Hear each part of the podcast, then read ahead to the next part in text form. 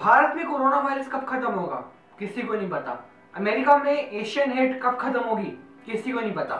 ऐसे रशिया में जो एंटी पुतिन प्रोटेस्ट चल रहे हैं वो कब खत्म होंगे किसी को नहीं पता।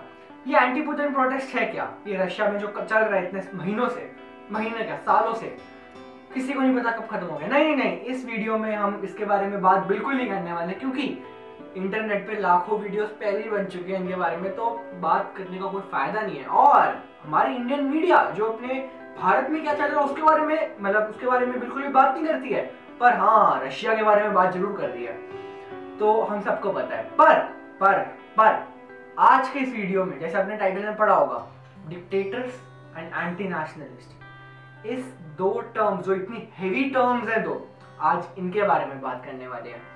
क्योंकि मेरे ख्याल से रशियन प्रोटेस्ट और डिक्टेटर्स और एंटी नेशनलिस्ट बहुत ही ज़्यादा मैं रिलेट कर सकता हूँ। तो या बने रहिए वीडियो के एंड तक। फिर भी थोड़ा ओवरव्यू देने के लिए मैं बता देता हूँ कि रशिया में कुछ महीनों से प्रोटेस्ट चल रहा है एंटी पुतिन। पुतिन है कौन? व्लादिमीर पुतिन, जो ट्वेंटी ट्वेंटी वन में अभी के टाइम पे भी प्रेसिडेंट है रशिया के। व्लादिमीर पुतिन जो नाइनटीन नाइनटीन नाइंटी नाइन में बने थे प्रेसिडेंट पहली बारी, और उन्होंने हाल ही में एक लॉ पास करा है जिससे वो दो हज़ार छत्तीस तक, दो हज़ार छत्तीस तक वो रशिया के प्रेसिडेंट रहेंगे। अब एक क्वेश्चन, क्या रशिया में डेमोक्रेसी है या वहाँ पे कोई डिक्टेटरशिप है? मेरे ख्याल से देखा जाए डिक्टेटरशिप है, और आप सब भी डिक्टेटरशिप ही बताएंगे, पर उनके कहने में डेमोक्रेसी है। डेमोक्रेसी क्यों? हर पांच साल में तो इलेक्शन होते हैं, और पर वो अलग बात है कि लोगों को व्लादिमीर पुतिन नहीं पसंद है, हमेशा वही प्रेसिडेंट बन जाते हैं। पर देखा जाए नहीं है ऐसा, डिक्टेटरशिप है, ऐसा होना तो सकता है। गलत मीडियम्स का यूज होता है इलेक्शन पे, हमेशा फ्रॉड के एलिगेशन लगाए जाते हैं पुतिन के खिलाफ कि उसने ये करा ये करा। और डेमोक्रेटिक रैंक, मतलब जो इंटरनेशनली पास होती है डेमोक्रेसी की रैंक, आपको खुद पता है, मैं एक चार्ट यहाँ पे शो कर दूंगा इमेजेस में, आपको खुद पता चल जाएगा कि रशिया की रैंक क्या है उसके अंदर। तो बस इसके खिलाफ ही लोग अब नाराज हो चुके हैं।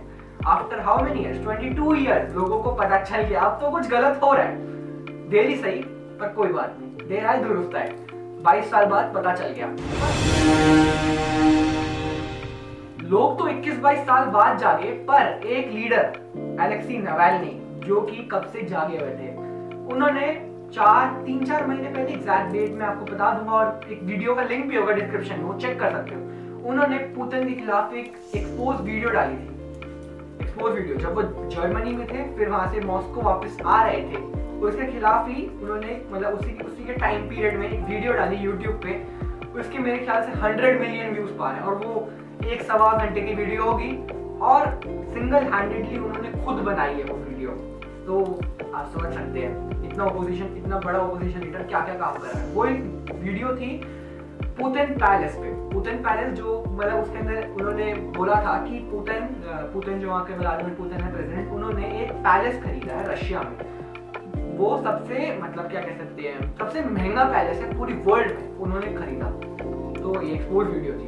तो इसके खिलाफ ही फिर उन्होंने बोला कि लोगों अब आप सड़क पे आ जाओ, क्योंकि वो बर्लिन में थे, अब जर्मनी आते तो उनको पक्का पक्का पता था कि अब वहाँ की पुलिस मेरे को मेरे को जेल में डाल देगी। और याद आया, पुलिस तो वैसे ही बिकी हुई है रशिया की, और मीडिया भी बिकी हुई है। मतलब आपको पता है इंडिया में क्या हाल है हमारी मीडिया का, इसके बारे में हम फ्यूचर में बात जरूर करने वाला हूँ मैं, ये शायद एपिसोड पहले से बना हुआ है। पर हाँ, वहाँ की मीडिया हमारी इंडियन मीडिया से भी बदतर है, तो आपको पता ही होगा ये सब। तो वहाँ की मीडिया की रैंक भी आपको मैं यहाँ पे शो कर दूंगा एक चार्ट में। तो लोग उतर गए जब उनकी वीडियो बहुत वायरल हो गई, हंड्रेड मिलियन व्यूज पा रहे हैं आज के इस दिन, आज अभी भी मेरे ख्याल से एक सौ पाँच एक सौ चार मिलियन। तो अब लोगों को गुस्सा चढ़ गया। दिसंबर में प्रोटेस्ट हुआ, दिसंबर जनवरी या फिर नवंबर में भी हुआ था, माइनस फिफ्टी डिग्री में भी प्रोटेस्ट हुए। अब हम मेन टॉपिक पे बढ़ते हैं, डिक्टेटर्स और एंटी नेशनलिस्ट, ये टाइटल क्यों है, तो आगे बढ़ते हैं। One day I was scrolling my Twitter account, मैंने एक ट्वीट पढ़ी थी किसी की थी, अगर मेरे को मिलती है तो मैं जरूर अटैच करूंगा। तो उसके अंदर लिखा था कि डिक्टेटर कौन है, तो हम सबको पता है डिक्टेटर कौन होता है, एक सिंगल बंदा जो कि पूरी कंट्री पे रूल करे और थोड़ा गलत गलत इस्तेमाल करे। तो पर एक डिक्टेटर वो नहीं होता, मतलब एक डिक्टेटर होता है तो अपने आप को ये नहीं बोलता कि जी हाँ मैं एक डिक्टेटर हूँ इस कंट्री का, अगर मैं आज इंडिया का डिक्टेटर बनता हूँ, मैं ये नहीं बोलूंगा कि मैं इंडिया का डिक्टेटर हूँ। एक डिक्टेटर वो होता है जो कि गलत गलत लॉज पास करता रहता है, वो तो हिस्ट्री उसको डिक्टेटर बना देती है। बहुत बड़ी एग्जाम्पल लेते हैं हिटलर का। हिटलर ने कभी अपने आप को ये नहीं बोला कि वो डिक्टेटर है। He was the chancellor of Germany, उसने कभी ये नहीं बोला कि वो डिक्टेटर है। तो वो उसने ऐसे से लॉस पास करे, जैसे कि ज्यूज को बहुत परेशानी हुई उससे। फिर एक और एग्जांपल लेते हैं, अगर हमारे इंडिया में ब्रिटिशर्स आए तो ब्रिटिशर्स ने कभी ये नहीं बोला कि हम हम यहाँ के डिक्टेटर हैं। वैसे डिक्टेटर तो उन्होंने तो कॉलोनी बनाई फॉर एग्जांपल, तो उन्होंने कभी ये नहीं बोला कि हम यहाँ के डिक्टेटर हैं। उन्होंने ऐसी ऐसी एक्ट्स पास करी, ऐसे ऐसे रूल्स बनाए, लॉज बनाए, जिससे वो डिक्टेटर कहलाने के लायक हैं। और जापान ने कोरिया पे इतने साल रूल करा, उन्होंने कभी ये नहीं कहा कि हम यहाँ के डिक्टेटर हैं।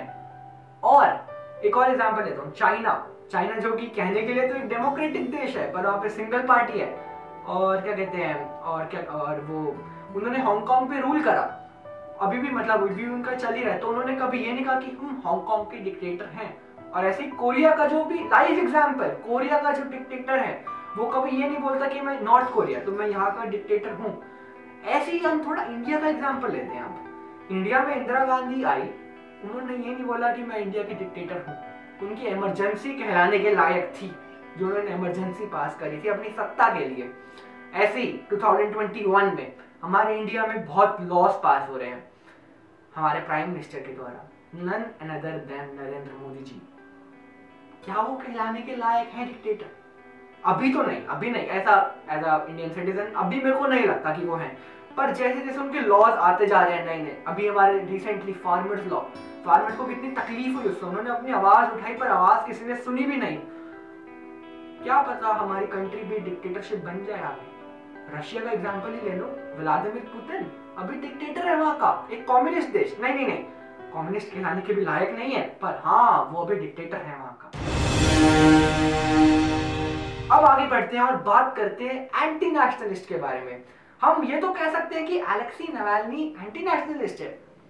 मेरे ख्याल से बिल्कुल भी नहीं, बिल्कुल भी नहीं। एलेक्सी नवाल्नी ने गलत के खिलाफ आवाज उठाई तो वो एक एंटी नेशनलिस्ट बिल्कुल नहीं होता। हम बोलते हैं ना आजकल एंटी नेशनलिस्ट है, तो ट्विटर पे अगर हमारी गवर्नमेंट के खिलाफ कुछ भी बोल दिया तो बंदा एंटी नेशनलिस्ट बन जाता है, पर ऐसा बिल्कुल भी नहीं होता।